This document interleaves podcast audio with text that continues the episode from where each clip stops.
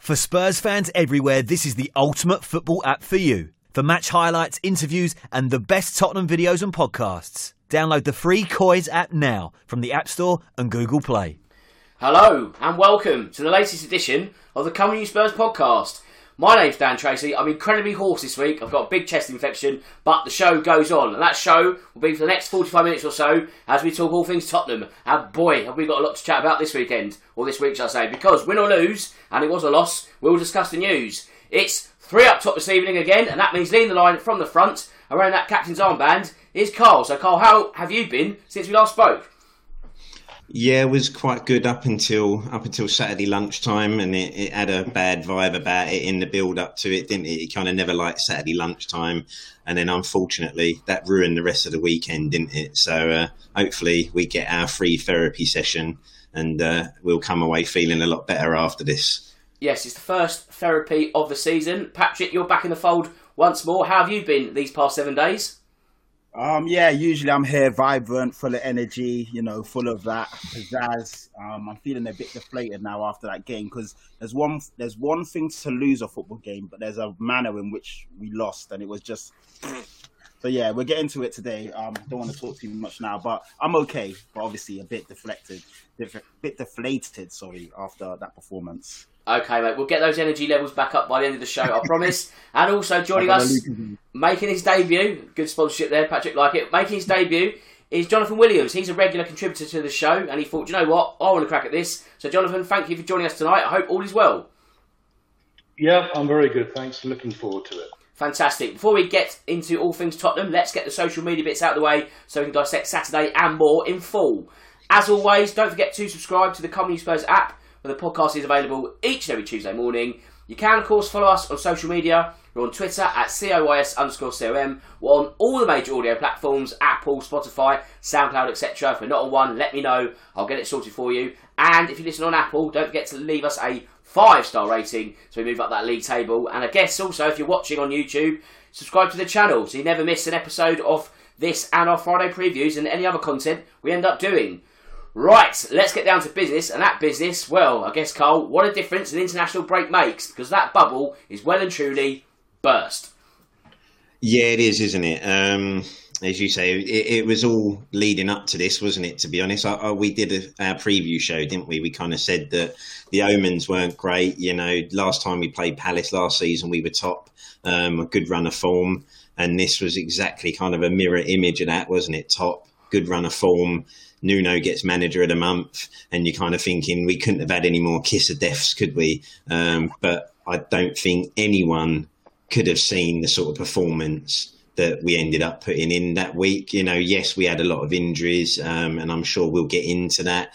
Um, and obviously, they will have played their part, but it was just abject, wasn't it? Um, and it, what's even worse was the fact that for me, that was probably worse than anything we saw under Jose Mourinho. And when we thought that some of those performances were bad, I would say this is probably on a par with with anything and even worse than what he served up. The last time I remember us playing so badly against a team I don't think we should have done was when we lost 3 0 at Brighton, which was pretty much the end of Poch's era, wasn't it? Um, and that was pretty much yesterday was pretty much on par with that. Um, and let's face it, if that was Jose that had served up that sort of performance at the weekend, Twitter would have exploded um, and everyone would have been going mad. Um, and the manner of the defeat is really worrying. And I say, I'm sure we'll get into that as we go along. Well, let's get into it now because Patrick, we've been mentioning the kind of the type of win. One nils, a win is a win, and you think brilliant, nine points out of nine what can possibly be wrong about that? And really, not a lot. However, as soon as you lose a game, that kind of narrative is all distorted. It's all a case of, well, actually, do you know what? The football isn't that good. We're not attacking. We're not creating. And then you kind of sort of look at it through a different lens. So, is this the start of the sheen starting to slip? I'm not advocating Nuno out or anything silly like that, but people are now sort of taking a sense of realism, pragmatism, shall we say? And Saturday was quite a sobering performance, wasn't it? That's it. I mean, when you win games, like you said, Dan, when you win, it's all brilliant and it's fantastic. One nils if they're scrappy, if they're one nils that should have been ten nils, if they're one nils that we were lucky to get a win. It all doesn't matter as long as you get that W and clean sheets always help as well. I mean, we had 35% possession against Man City, 42% possession against Wolves, 58 against Watford. So we weren't really dictating and dominating games. Uh, but last or uh, Saturday, because we're on Monday now, 38% against Palace. And I know we played for 30 minutes with 10 men, but even when it's 11 versus 11, they outran us, they outclassed us. We were second best to everything. It's like after the first 20 minutes, we stopped pressing. Kane was just walking around like a scarecrow, He looked like he didn't want to be there. I know he wasn't getting any service, but still, I only saw him really press the ball maybe once or twice. After Lucas made that run uh, at the players in the first couple of minutes, we pretty much did nothing. And like you said, wins will always make us look good because we can always say, "Oh, but this happened and that happened." But if you get the W, you get the points. We're all gonna ha- be happy and move on to the next game. But when you lose three 0 like that, and the manner we just crumbled. I know we went down to ten men, but teams can still get a result with ten. We saw Chelsea do it against Liverpool. We've seen other teams do it, and we just we were well off it. And for me, it was worrying because Nuno just looked out of his depth. He just sat there like this for the whole game, arms folded, no emotion, no energy, no desire to change things. Even if you didn't want to bring players on and you didn't trust your creative players, at least get up and make some tweaks. You see Tuchel doing that all the time, don't you? He makes tweaks as the game's going on. In-game management was was was not there. Oh man, I could go on all day. I, I want to let the other guys speak, but yeah, it is worrying. Like Carl said, I'm hoping that it's a one-off and it's a bad day at the office, and against Chelsea we raise our game. But if this is the start of things to come, then we're in for a long season, boys. Well, Jonathan, let's bring you in because obviously this is the first time we've spoken on this platform. I know we sort of exchanged tweets, but let's gauge your reaction to the season so far. As Patrick says, it's only one defeat, so let's try and be a bit optimistic. But it's hard to be optimistic when you've lost in such a manner as you did last Saturday. So, is it sense of throwing the baby out of the bathwater. It's one defeat from four. It's nine points from twelve still. If you do beat Chelsea, which is going to be tough, if then you've got Arsenal as well. If you get six points or even four points from six, things aren't that bad. But what's been your take thus far? I've been really rather pleased so far because for the first time in a long time, it looked like we've learnt how to win ugly.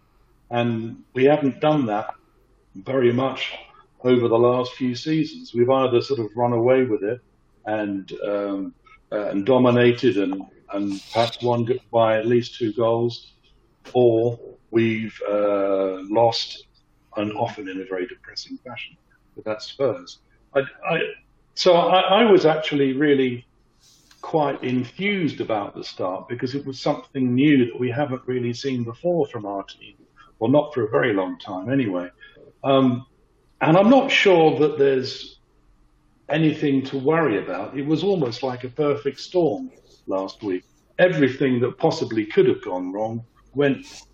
Um, what did we lose? Five, six players from the international window uh, were no longer available for the match for a whole myriad of reasons, not all of them injuries, unfortunately. Um, and uh, then 15 minutes into the game, Dier gets injured and goes off. Um, and again, strange enough to report, he has been our defensive rock uh, alongside Sanchez. So all of a sudden, we had a completely new centre back pairing who hadn't played in centre back for for the whole season. So, you know, all things considered, um, had we held out and got a nil nil, I wouldn't have been too dissatisfied bearing in mind what everything that was going on in the background beforehand. I, I do share everybody's disappointment about the lack of creativity. It was, well, just completely absent. There wasn't any, was there? There was nothing really. Moura did a couple of runs, and that was about it. Other than that, we had seemingly no idea how we were going to score or create anything. And we had we'd picked three midfielders, all of whom are defensively minded do we really need three defensive midfielders against Crystal Palace? I didn't quite understand that selection from Nuno, but you know, prior to the game, having one man of the match, manager of the month, who could have who could have criticised him? So um, it was a strange selection, but yeah, I, I, just I just think everything that possibly could have gone wrong went wrong, and I would imagine this morning in training, they just drew a line underneath everything and said, well, that was crap, wasn't it? Let's start again. Um, because what else can you do? Everything was pretty much crap. Well, Carl, we've got a comment here from Jim F. Thanks for sending this in, Jim. He sort of is inferring that the bubble's not burst yet. It is only one game, but I'm interested in what he says about selection mistakes. Yes, the selection wasn't great, and it's never great when you then lose 3 0. It's very easy to say that. However, I will play devil's advocate and say, what else could Nuno have done with such a paucity of options across the pitch? Yeah, like like as you know, Jonathan says there. You know, going into the game, when I saw the selection, you are sitting there thinking, "Wow, that that that central midfield position is a little bit bland and a little bit vanilla, isn't it? You know, there's not much in there that's going to excite you." But then you are sitting there thinking, "Well, hang on, you know, he's seen these players, he's worked with them." you know, he was never going to throw Ndombele straight into the starting 11, given the kind of criticisms that had been aimed at him before the season started. So to think that he was just going to throw him in. Gil, you know, I know we're all calling out for, for Gil, but again, you could sit there and go, well, do you really throw an inexperienced player into a game away from home at a tough ground? Okay, I can accept all that. What I can't accept is when you see the game is going the wrong way and going against you and you come out, you know, you, we saw, you know, 10, 15 minutes in, everything looked like it was actually going okay, wasn't it? Moura's had a couple of good runs. It's a pretty even game. You're thinking, okay, this is all right. But from that minute on, when you can see the Palace momentum building and building and building and building, and you're not getting on the ball and you're not creating anything, and then you go in at half time, you think, okay, maybe you can stir something up, changes. Patrick said maybe later on make some tweaks, but you come out in the second half, and 10 minutes into that, you can see nothing's changing here. A manager needs to react. And for me, the biggest alarm bell is that he still just sat on his hands, did nothing, looked at it going wrong, saw that a midfield three weren't creating anything, weren't going to give us any spark and you're looking and thinking you got Ndombele sitting there and you got Gil. Bring one of them on at least to try and change something up. Yes, you know, the sending off, he may say the sending off was at the point where he was going to make those changes and maybe try to change it up. But the game was gone before that sending off at that point. You know, you could see where it was going. It was one of them that's just like, listen, the pressure's building here and we've got nothing to change this. So don't hang around, you know, don't sit there. You've given them 10 minutes more from what you've said to them at half time. Make the change. He didn't. He sat there. Obviously, Tanganga is rash and ends up getting himself sent off. And I'm sure we'll go into that red card at some point. But and at that point, then doesn't matter what change you make now because effectively you you you know you're now in a really bad spot. He could still have brought Gil or something on because again, it wasn't working for Dele Alli at that point, was it? You know, it wasn't working for Winks. But I think at that point, he tried to just play it safe and think maybe I can see if we see it out for a point now, a nil nil. And we can never do that. This is Tottenham Hotspur. We can't see a game out for a nil nil. We never have been, never will be able to, I don't think. And like I say, those decisions really, really worry me. Um, and we'll probably might come on to this later, but you know, for me, this is where I'm slightly concerned about where we might be going under Nuno and where for me, and I'm going to say it now, and this might be going big and this might be going over the top, and it isn't just reactionary to one defeat. This is why I would have preferred to have seen Potter come in and get that job because the way I see him having Brighton set up and playing, that's the sort of football I would like to have seen us play. Um, but yeah, he's if he's going to stay because I don't think he's going to get that long. You know, if we lose to Chelsea, which is highly likely, if we then go and lose to Arsenal as well, I think the pressure will be on Nuno very quickly this season. Well, I mean, we can't really be talking about managers getting the boot in November, can we? Let's be honest. If he's seventh down the list in terms of our actual replacement for a manager, where on earth would you go after that? I have no idea. I mean, it's not a topic we can really go down at the moment, and I don't really hope it's a, a topic we do go down. You want at least a season out of Nuno, because otherwise we're reinventing the wheel and failing badly. But Patrick, in terms of failing badly, Carl touched on it there in terms of half time, you're sort of thinking, well, you know, at least it's half time. At that point, you'd think one change surely. Let's get a bit of vibrancy in that midfield.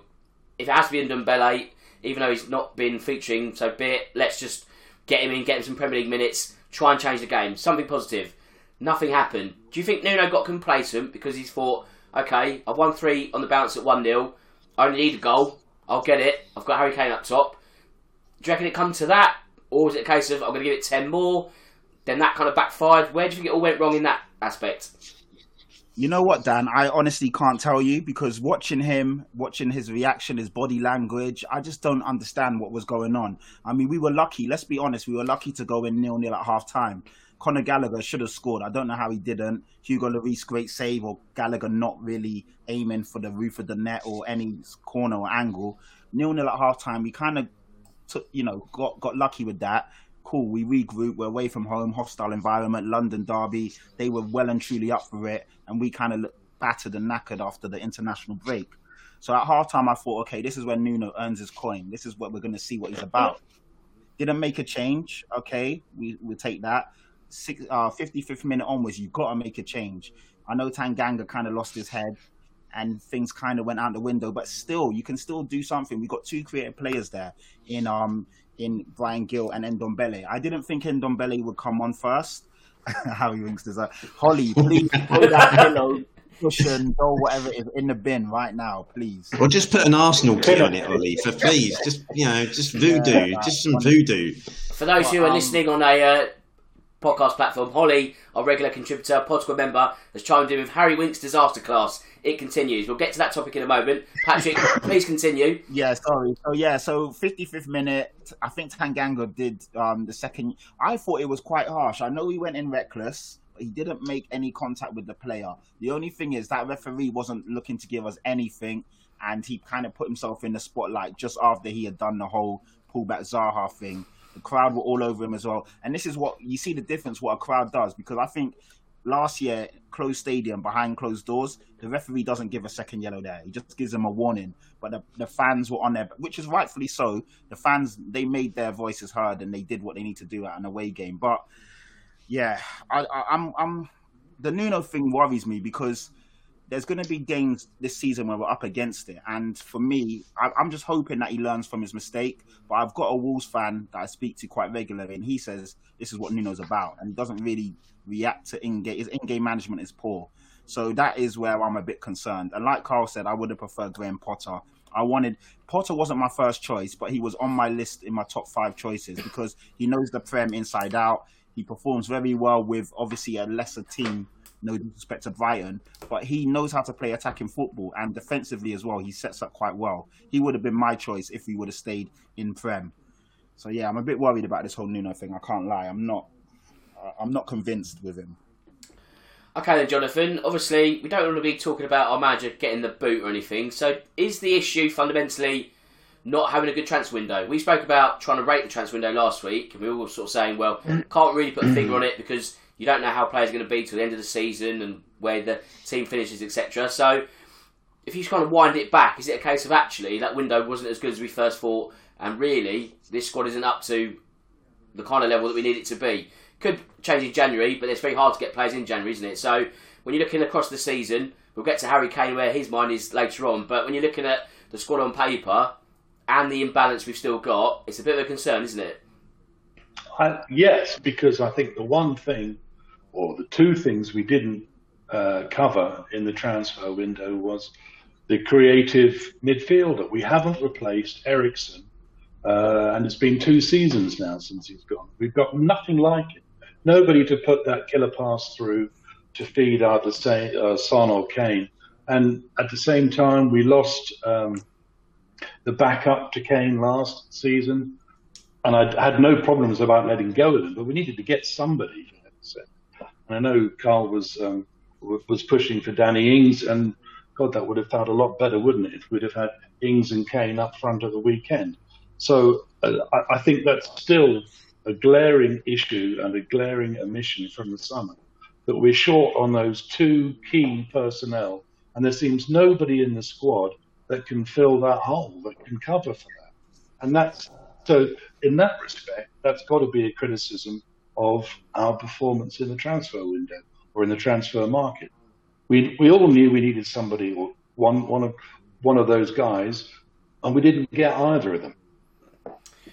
Well, Carl, Jim F has chimed in again. He says that three defensive midfielders against Crystal Palace made no sense to him. I don't think it made sense to anyone. But I think really the diamond shape didn't work either. I know he's also said that if Bryan Gil isn't playing against Palace, when does he start? But in, his whole season, there'll be minutes somewhere. I think everyone's a bit disappointed those minutes didn't come on Saturday when there was an apparent option where he could have just been thrust in and gone, there you go, there's your opportunity. But, you know, there's no Lo Celso. We've talked about Ndombele obviously Sissoko's down the road now. He's not a part of the club, so it's kind of like, what else could we have done? Oliver Skipp, yes, he was on the pitch, but there's also his injury doubt. Was he at full fitness? Never quite in the game. Holly's also mentioned Harry Winks in his disaster class. It's slim pickings in the middle of the park, isn't it? Yeah, it, it, it is, isn't it? Um, and even, you know, let's face it, even if you had those two players, Ndombele and Lo Celso, is anyone actually been convinced by them yet to say that they could actually come in and suddenly turn a game? You know, we, we've seen it in flashes with Ndombele, haven't we? Where yes, you know, he has got a creative side to him, but again, he's another player that can go missing for long periods in games if it isn't going right. Lo Celso, again, we're all still on the fence with him, aren't we? Again, you know, had a really good start to his Spurs career and was looking like that player that was going to take the ball on and, and do. But he is then kind of regressed slightly in his Spurs career, isn't he? Where again, we're all looking now thinking, well, yeah, he's neat and tidy, but again, sometimes there's the killer ball or the, in the vital moment that creativity isn't there we are really lacking in that area. And, you know, as much as Holly's laughed and said Winks disaster class, Winks at the weekend was no worse than Højbjerg or Oliver Skipp. You know, that, let's face it, none of them kind of made themselves look, look particularly, you know, good on the weekend. So, you know, t- to try and single Winks out, probably a little bit unfair after this weekend but you've just got players in there who can't do the job that they need to. You know, even Dele Alli at the moment, again, you know, was clear he wasn't going to work out in that wider position. You know, he needs to be in the centre, I think, behind the striker. So we do desperately lack that creative that creative spark. Um, your only other hope is that Harry's dropping deep. But again, if Son's not playing, then that you can't really rely on that too much because what's Harry dropping to supply? You know, Lucas was trying his best, and you've got to say he's had a decent start, Lucas, hasn't he? But again, he'll be another one of those players who goes really patchy. Um, he'll have a really good run, but then he'll have a little spell where he can go missing in certain games and not deliver. The trouble is, it's not going to change, is it? The, the, you know, we're not going to go out in January and suddenly go and buy a, a, classy, creative midfielder because the money will be through the roof, especially if you're struggling at that point, because everyone will know Spurs really need a creative midfielder. They want our man. Okay, the money's going to go through the roof, and we know we ain't buying no one that's you know that you know the market value is that high. Especially as well, that player will need to be someone in their prime now, ready to hit the ground running. And again, that isn't our philosophy. That's not the sort of talent we're looking for. I think it does spell, you know, it is worrying. I'm sure Celso and Ndombele will add a little bit more into that midfield when you know when they're back and maybe fit. But the creative spark does worry me. And, and again, you know, you've only got that injury to Son or Harry Kane to really, I think, you know, make you a bit of a blunt knife. Patrick, is this the most important season for Celso? We're kind of the jury's still out. The jury can't keep being out. It's got to make a decision at some point. Is this the season where you now say to him, obviously we won't be saying to him, but the manager will say, look, there's not that many um, rivals for your position. It's up to you now. If you want it, go get it. But if you don't, you know, it's another unfortunate transfer bust for Spurs. Yeah, stick or twist for him right now. I mean, we paid 40 million, and from Betis, he looked fantastic. We've seen all, all the clips and games, and yeah, when he first came, we saw flashes and glimpses of it. Last year was a bit stop start because of the injuries, but when I watch him play for Argentina, he looks so much better than he does when he plays for Spurs. I don't really get it, but yeah, we need to see something now. One of these guys has got to take the, the game by the scruff of the neck, take the ball by the horn, and get on the ball and dictate, push forward. I mean, against um against Crystal Palace, three similar-ish players, none of them look to get on the ball and push forward. You know, drop a shoulder, go past a player cut the, the you know the lines of the defensive zone or whatever they were doing. There was no one trying to do that. I think Skipp at one point tried to loft the ball over to Harry Kane. Didn't quite work out. Kane gave him the thumbs up, like you know, well played or well tried. Other than that, no one tried to slip in Kane or find him. So it was yeah. We need someone that will get in but like like Carl said, not go missing because Ndombele's played many a game and we didn't even know he was playing. So let's not all say, "Oh, we need Endon Ndombele or we need Lo Celso," because these guys have played and still not produced. But this season, they both got to step up now. They're both, you know, considered very skillful, uh, high asset players. We paid a lot of money between both of them. That's a hundred million pound in, in, in, in talent. They've got to provide and, and they've got to start, you know, chipping in with goals and assists. Um, the, the talent is there. We paid good money for them. They came from, you know, good clubs. They've got good pedigree. It's time for them to deliver. So yeah, you're right. I agree with you, Dan. It is time now for them to deliver. Okay, Now, well, can I? Sorry, can I just ask? You watch an awful lot more football than I do.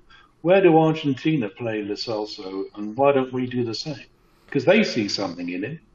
I don't watch a lot of Argentinian football. Does anyone else want to answer that?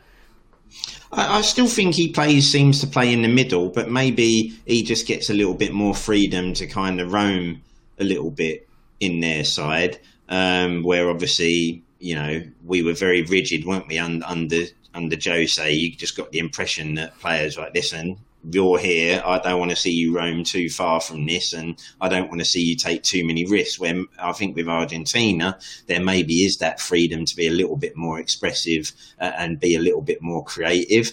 Um, it also helps when you're playing with a raft of talent that he plays with plays with there. Um, yeah, we, you know, I, I would also say though that some of that is on the Celso to bring that form to his Spurs game, you know, because again, you know, yes, you you will have instructions. We know managers will give you instructions, but we've seen some, you know, I mean, we've seen some really poor performances and, and poor stuff. You know, things like running the ball out of play when he's under no pressure at all from anyone, and you just go, well, that just, you know, that just is way below the mark of what we expect. So, you know, it could be Jonathan, as you say, we need to give him a little bit more of creative freedom he probably also needs to kind of, as we're saying, step it up this season. And he, if he can get back to that form he showed when he first come into the side, you know, I remember a point, you know, at Southampton away in the FA Cup where he run that, he run the game and was brilliant. If he can get back to that, you know, there is a player there that can definitely add some real value to our midfield. And, and we've just got to hope that after this, you know, debacle that's gone on with the COVID break and wandering off to, to go and play where they did, they've got to come back with their tail between their legs. And hopefully that will be an extra spur to those players to make sure, listen, we need to get back here and actually we owe this club. So that, let's get in and get to work. Well, we've got a comment from Premier Hotspur TV. Thanks for sending this in. He says the weekend performance shows that we lack depth in this team, and God knows where we'll be without Kane and Son. But I want to make a case for the defence, and not a very good case because they weren't very good at the weekend. So, Jonathan, Eric Dier gets injured early on. We're now got a real paucity of options for the weekend. But how integral was his departure early on? Was that? I wouldn't say that was the turning point. There's another one to come, which we'll get to in a moment. But obviously, after such a great start to the season, shortlisted for, for Player of the Month, he's then off early doors. So it's quite a blow for us to then deal with, especially with so many other absentees during the game. I actually thought Rodon came on and played pretty well. Yeah, he did, yeah. We haven't seen him all season, and he came on and he looked he looked comfortable, he looked relaxed, but also focused and on it, as you would hope a centre back would be. Um, and and I didn't up until the penalty, I didn't have too many worries about how the defence was playing. I thought they were coping quite manfully with what was one-way traffic um, because we were providing almost no relief, no no meaningful possession deep into the Palace half, and so it, it didn't take very long before once again the defence was under pressure, and they all did pretty well. We had Reguilón clearing the ball from under the from under the crossbar, um, the save from Lloris uh, from Gallagher just before half time. You know, yes, we were under pressure too much, but that's because we lost the midfield and we lost all the possession. But other than that, I, I actually thought the defence had played really pretty well up until the penalty. And then once the penalty happened, we just lost control of the match completely, it seemed to me. I think Dier, Dier, I think Dier must have looked back at Lloris and say thanks, mate, because Lloris really threw Dier under a bus with that rollout to him, didn't he? That caused the injury. You know, his rollout, he's then got a stretch to try and clear it away from the oncoming forward, and, and ultimately it was that stretch that you know allowed that collision and I think Lloris has got away with it kind of quite lightly and the backlash from that because that, that really was just an un, unnecessary, unforced error from him. And, you know, ultimately it cost us on that day, didn't it, with, with Dier having to go off. Well, that was the start of it all going wrong. Patrick, you referenced the sending off, so let's talk about the first flashpoint. Did Tanganga need to do what he did, really? You know, was that, I wouldn't say naivety, but he's kind of played into Zaha's hands. We know that Zaha likes to whinge. That's kind of his MO, isn't it? You know, Yeah. that's no getting away from that. And that's not us being sulky because we've got thumps at the weekend. It's just how he is. But once he's rolled up, and we'll get to the second yellow in a moment, that's the kind of the fuse has been lit there. Did he need to light his own fuse when he did what he did?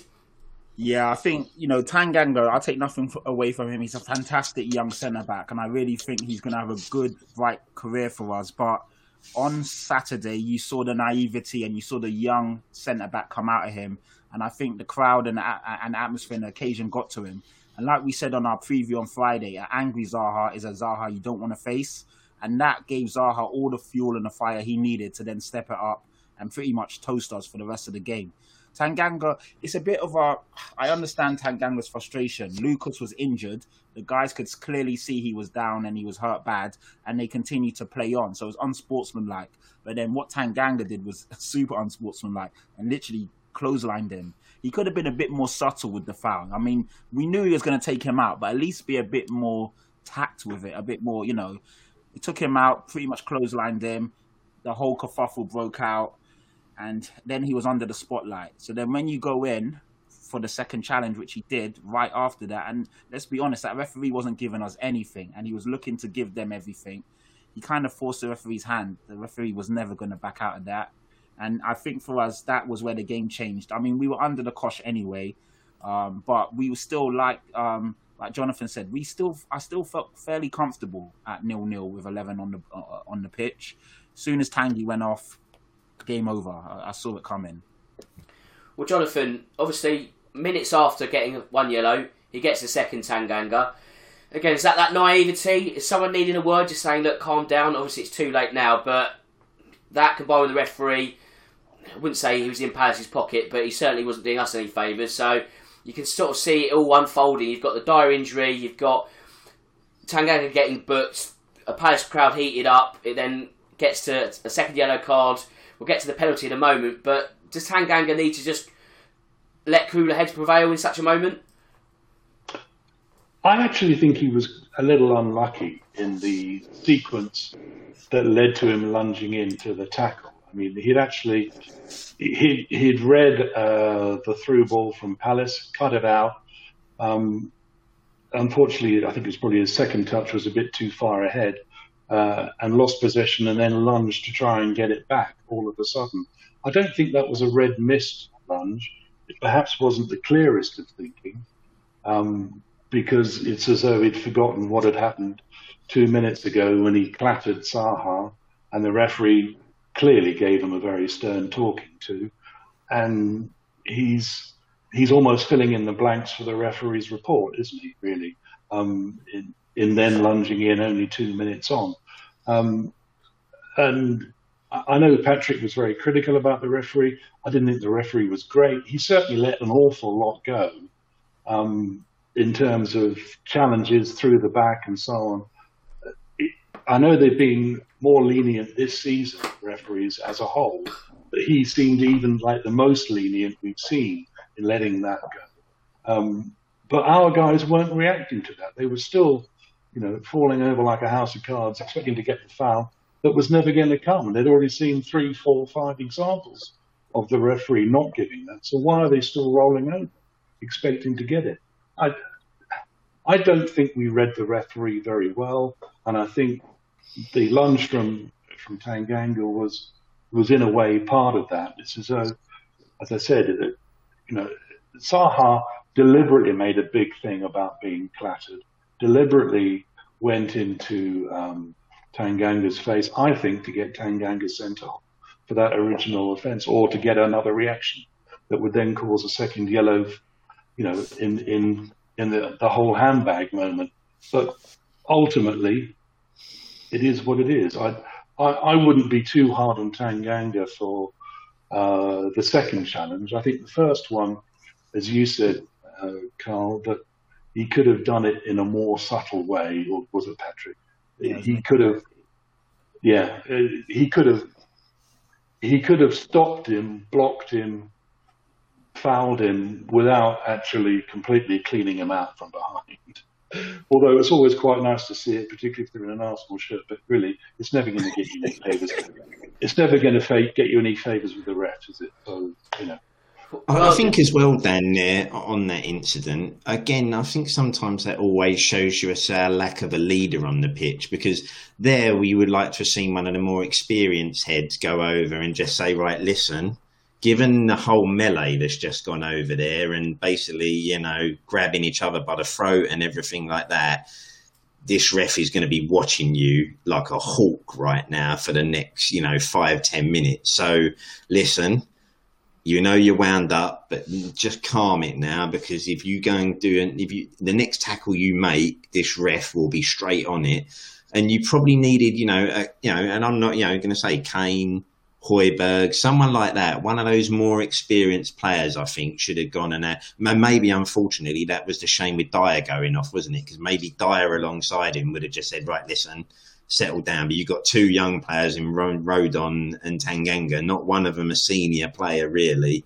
But I think one of those older heads should have taken it on them just to say, right, just stay out of the limelight here for 10 minutes because this guy will be after you for anything now.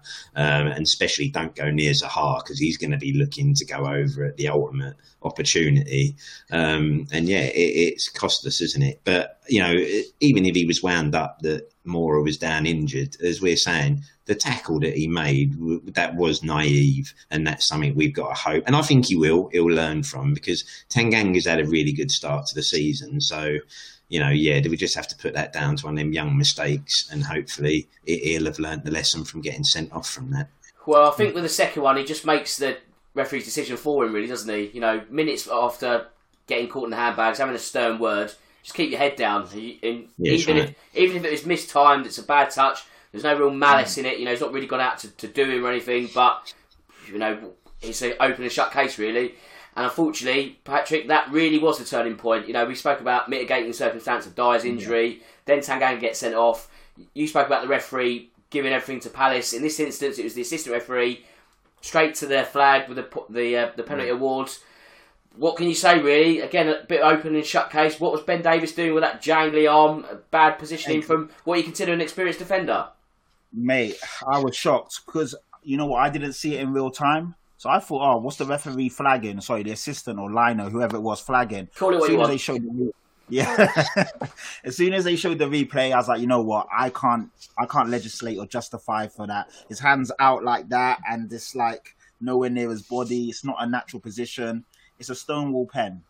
You know, so I, I, don't understand. You know, Davies is not first choice anymore, thank God. But he's an experienced guy. He's played for his country in big occasions, Champions League football. He was part of our, you know, one of our best squads. He was a, an integral member. That he should know better than that. And yeah, that kind of put us up against it. Nice, coolly slotted penalty by Zaha. And after that, it was it was always going to be tough to get back into that game.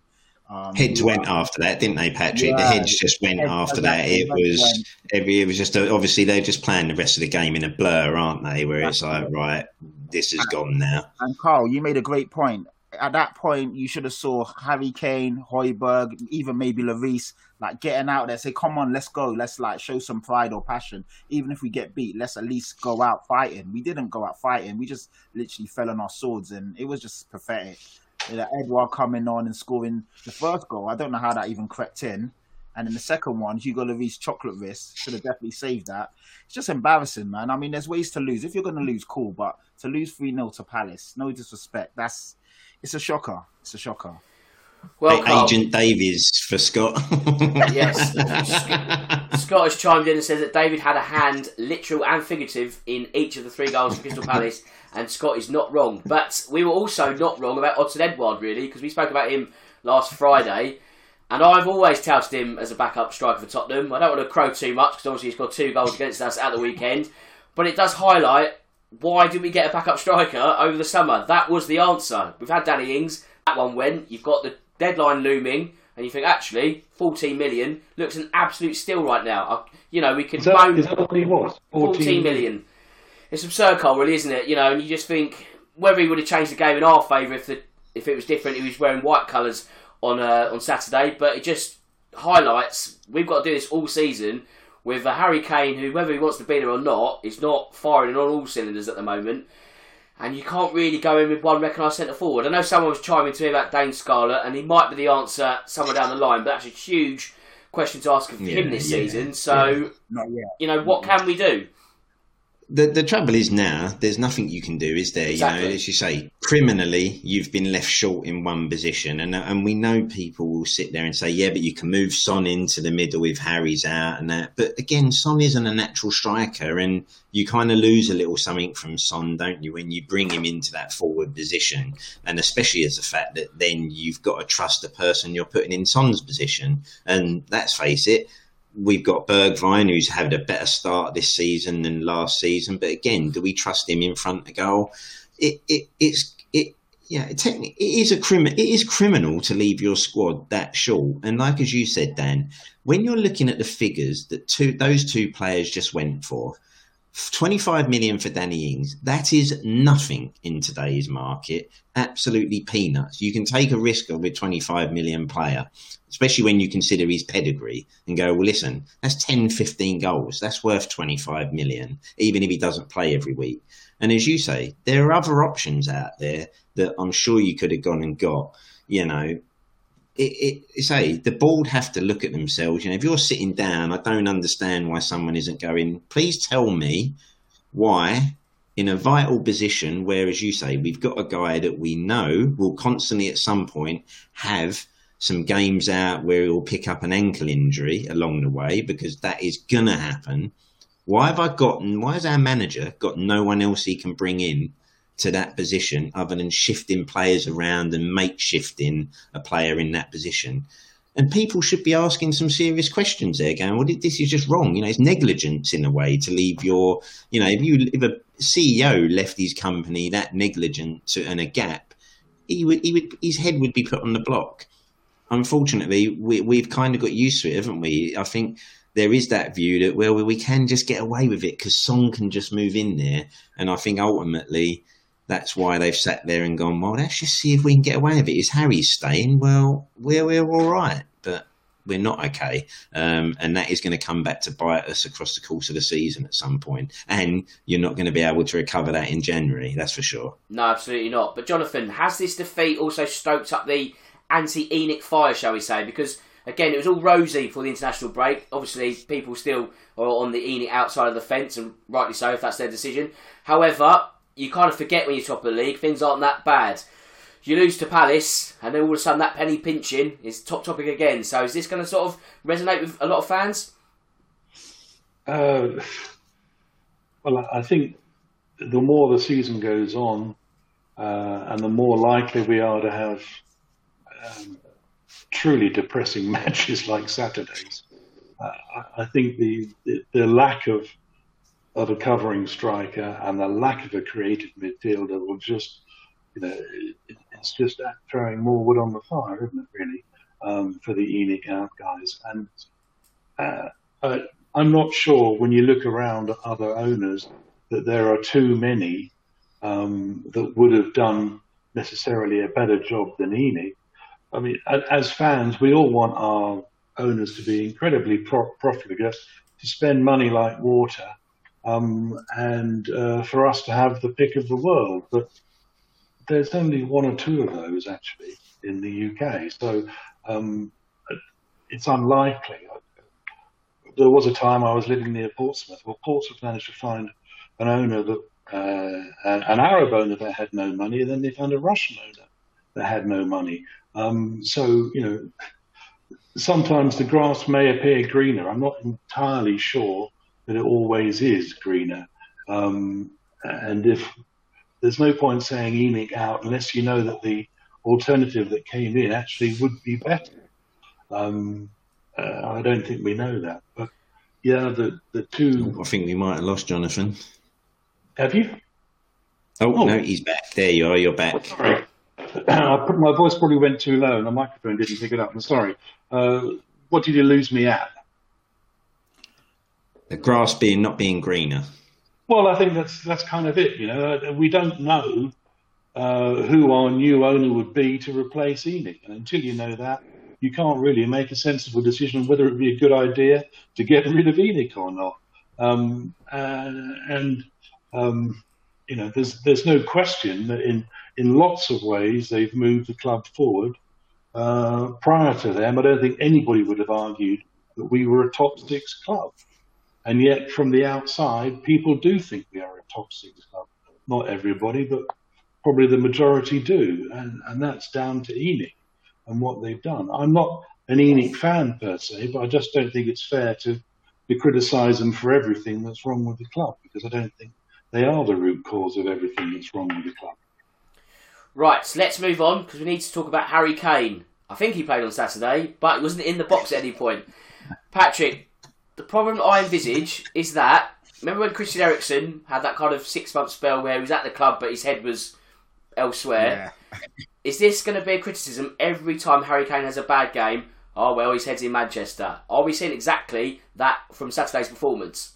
I think so. I think it's kind of um, it's not really fair to say because he got zero service. So yeah, other than that, that point that I mentioned about Skipp trying to find him, no one looked for Harry Kane. No one could even get on the ball and had the creativity or the imagination to find him. Kane wasn't his usual self. He didn't drop deep, and Carl alluded to it. Maybe it's because Son wasn't on the pitch. Bergwijn wasn't on the pitch, so there's no runners in behind anyway. So what's the point of him dropping deep? Because as much as I like Lucas Moura, he hasn't really got the intelligence to make those darting runs, has he? We've never seen it before. So maybe Kane just thought, what's the point? And it kind of looked like Kane was like, oh, fuck this. Like, I'm never going to get the ball. like, I'm, I'm just chasing shadows all day. And he looked dejected, and we saw that. So it's it's too easy to say at the moment, oh, Kane doesn't want to be there because I think personally, Kane is our even if Kane doesn't want to be there for selfish reasons, Kane is a goal machine and he'll want every record going and he would work his ass off to get those records. Even from a selfish standpoint, the guy will try and get goals because it's good for him. So that and ultimately it's good for Spurs if he does that. But when there's no creativity, there's no one to find him, it's kind of we might as well have not played with a striker. We should have just played with um, you know, ten midfielders or whatever, six midfielders, false nine, and see how we go because Kane was wasted and he ran around for 90 minutes and just burned his legs out for no reason. Um, yeah, I, I, bl- I, blame Nuno. I can't really. The blame is on Nuno for me. I can't really blame Kane. Of course, as a player, he could always do more, but what what more can he really do when he's not getting the ball in any shape or form? I think ultimately, though, we have to accept that the guy doesn't want to be there. Mm. I think we are seeing it's clear to see that the guy doesn't want to be here. We we know that, and not being funny, you can't blame him because again, he'll come away from Saturday going, "It's performances like that that are why I don't want to be at this club anymore yep. because the club is not going to match what I want to match." You know, yes, we've had a couple of injuries, but if that's what happens after a couple of injuries then this this side is in big big trouble this season. So that Harry doesn't want to be there. But again, I think people are picking a game where the team was so bad that you know it, it would be harsh to criticise a striker because what was he meant to do? Go and play left back, right back, centre half, centre midfield, just to try and make something happen, you know? And then of course, if he dropped that far back, you'd have had people going, "Well, that's not what Harry. We want Harry Kane doing. We want him up top." It's a hard one to throw at him, but we will see this after every game. You know, if he doesn't score and we lose, people will say, "Well, what's Harry Kane doing?" But we have to accept the guy doesn't want to be here. But I'm like with Patrick, if he plays and we have the right quality around him, he'll still score goals. He, you know, he, won't he won't just purposely miss sitters because he wants Shearer's record. He wants to be Tottenham's all-time goal scoring, you know, player. You know, what he did if he doesn't leave. So that guy won't miss chances if he's given them. But you've got to get you've got to get enough of the ball to him in the right areas, and unfortunately, we didn't do that Saturday. Well, Jonathan, are we now at a point where Kane's made a rod for his own back in that he can't have a bad game because if he has a bad game, everyone says he's checked out. If he does his usual goal scoring attributes, then it's just Harry Kane being Harry Kane. So it's kind of I wouldn't say he's made his bed, he's got to lie in it, but he has created this scenario for himself, hasn't he? And the only way he can really just carry on as normal scoring goals, but if he scores lots of goals, Man City are backing for him. So it's kind of like, well, what what do we do with him, really? It's a nice problem to have, of course. You'd rather have him than not have him, but you'd rather have him of last season and in that sort of goal scoring groove all the time. I think the answer with Kane is, as it always has been, you've got to feed him. I mean, you know, if there's no point having uh, a centre forward, particularly someone with his strike if you don't get the ball to him. And, and uh, then if he's not getting the passes, not getting the, the crosses coming to him, as of late, he started to drop deep to look for the ball. But when Son is on the pitch, at least there's somebody to play the ball forward to. I didn't really understand why he was dropping deep at the weekend because for what? For whom? Because there was nobody to, to put in anyway. So it was all a bit self defeating. And there were a couple of occasions, very few, but a couple of occasions in the second half where people did get forward down the touchline. And Reguilón, I remember at least on one occasion, uh, and there was nobody, nobody in the penalty box. And you, that's exactly where you want Kane to be, but he's been divvying about somewhere near the centre line. And, and you know, then it's really, it, it really just becomes a whole complete um, downward spiral, didn't it? Because there's no nobody's feeding Kane. He drops deep. When somebody does go to look to feed Kane, he's too deep to actually get on the end of it. It's just a it's just a horrible circle without end. And uh, I think that's where we went to in the second half on Saturday. I'm afraid it was just it was abject. There was almost zero creativity throughout the team, and that was in the first half too, but it, it just seemed like in the second half, I thought Nuno looked a bit like a, a rabbit in the headlights about sort of damned if I do, damned if I don't. But even when they scored, why not put on, see if he can have a run and, and, and set Harry up in the middle? What have you got to lose, for heaven's sake? In the end, we lost 3 0, so nothing would have been lost. Cole, is it fair to say that Son can get by without Kane Kane can't get by without Son. Well, I guess the the biggest problem is, is isn't it is that Son I guess can get by without Kane because he then becomes the focal point and everything goes through him. I think unfortunately for Kane, Son is the man he'll look for to kind of also, you know, if Kane isn't going to score, then you've got his creative spark, but he needs that player like Son on the pitch. And if he's not there, as Patrick said, you know, Bergwijn, the jury's still out as to whether he can be clinical enough in front of goal uh, and be good enough to kind of mimic what Son does on the other side. And as we said earlier, Moura is great with the ball at his feet, but he hasn't got that intelligence of when to time a run over the top so that Kane can then go, okay, well, if Son's not there, Moura becomes the man I look for those balls over the top or through through the middle of the defence and he's going to run onto it. So we do have a problem there, don't we? You know, I, am not so sure. You know, Son's been great. You know, I saw a lot of stuff at the weekend as people now suddenly, because Kane has wanted out, people now suddenly came, yeah, well, Son's the best player we've got in the squad anyway. So Kane it doesn't, listen, Kane is still the best player we've got at the club. That's make no mistake about that. And, you know, without Kane last season, Son would have been nowhere near as effective as he actually was last season because when you look at the assists, if Kane isn't setting Son up for the goals that he does, Son's numbers drop drastically. Um, and again, if Kane leaves, is Son going to be as effective? Because who has got the quality to do what Harry Kane does on the ball when they look for him? So they both need each other. Um, we've just got to try and start making, you know, obviously it's just bad news, Son being out, wasn't it, after that international break? Um, but again, it just highlights, doesn't it, that you need a creative spark and a creative player that, that can take the game by the scruff of the neck and say, well, hang on, you two are going to live off of me because I'm going to be your creator.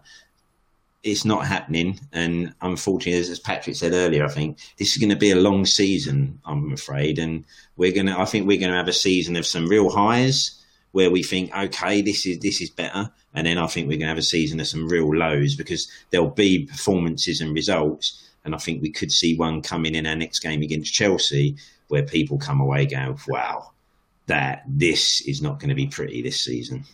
Well, that's next week, Patrick. You've got about two minutes. Emerson Royal, talk to me. What do you think of him?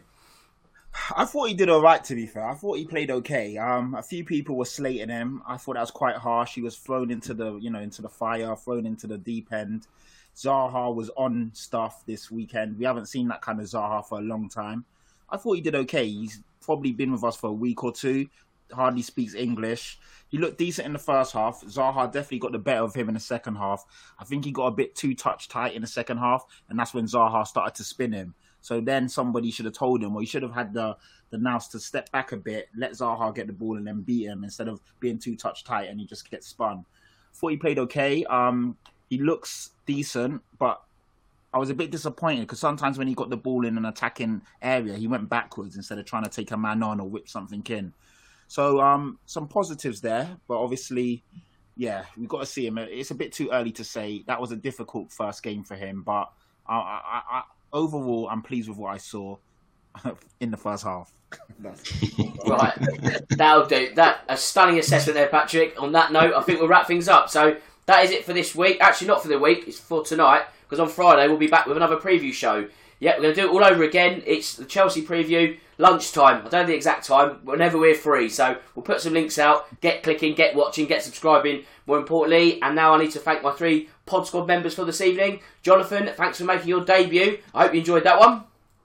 I really did. You know, I had a good time. Thank you, guys, and thanks thanks for your support off the air as well. Not a problem. We'll have you back later in the season. Patrick, a top performance this evening. Loving your work as always.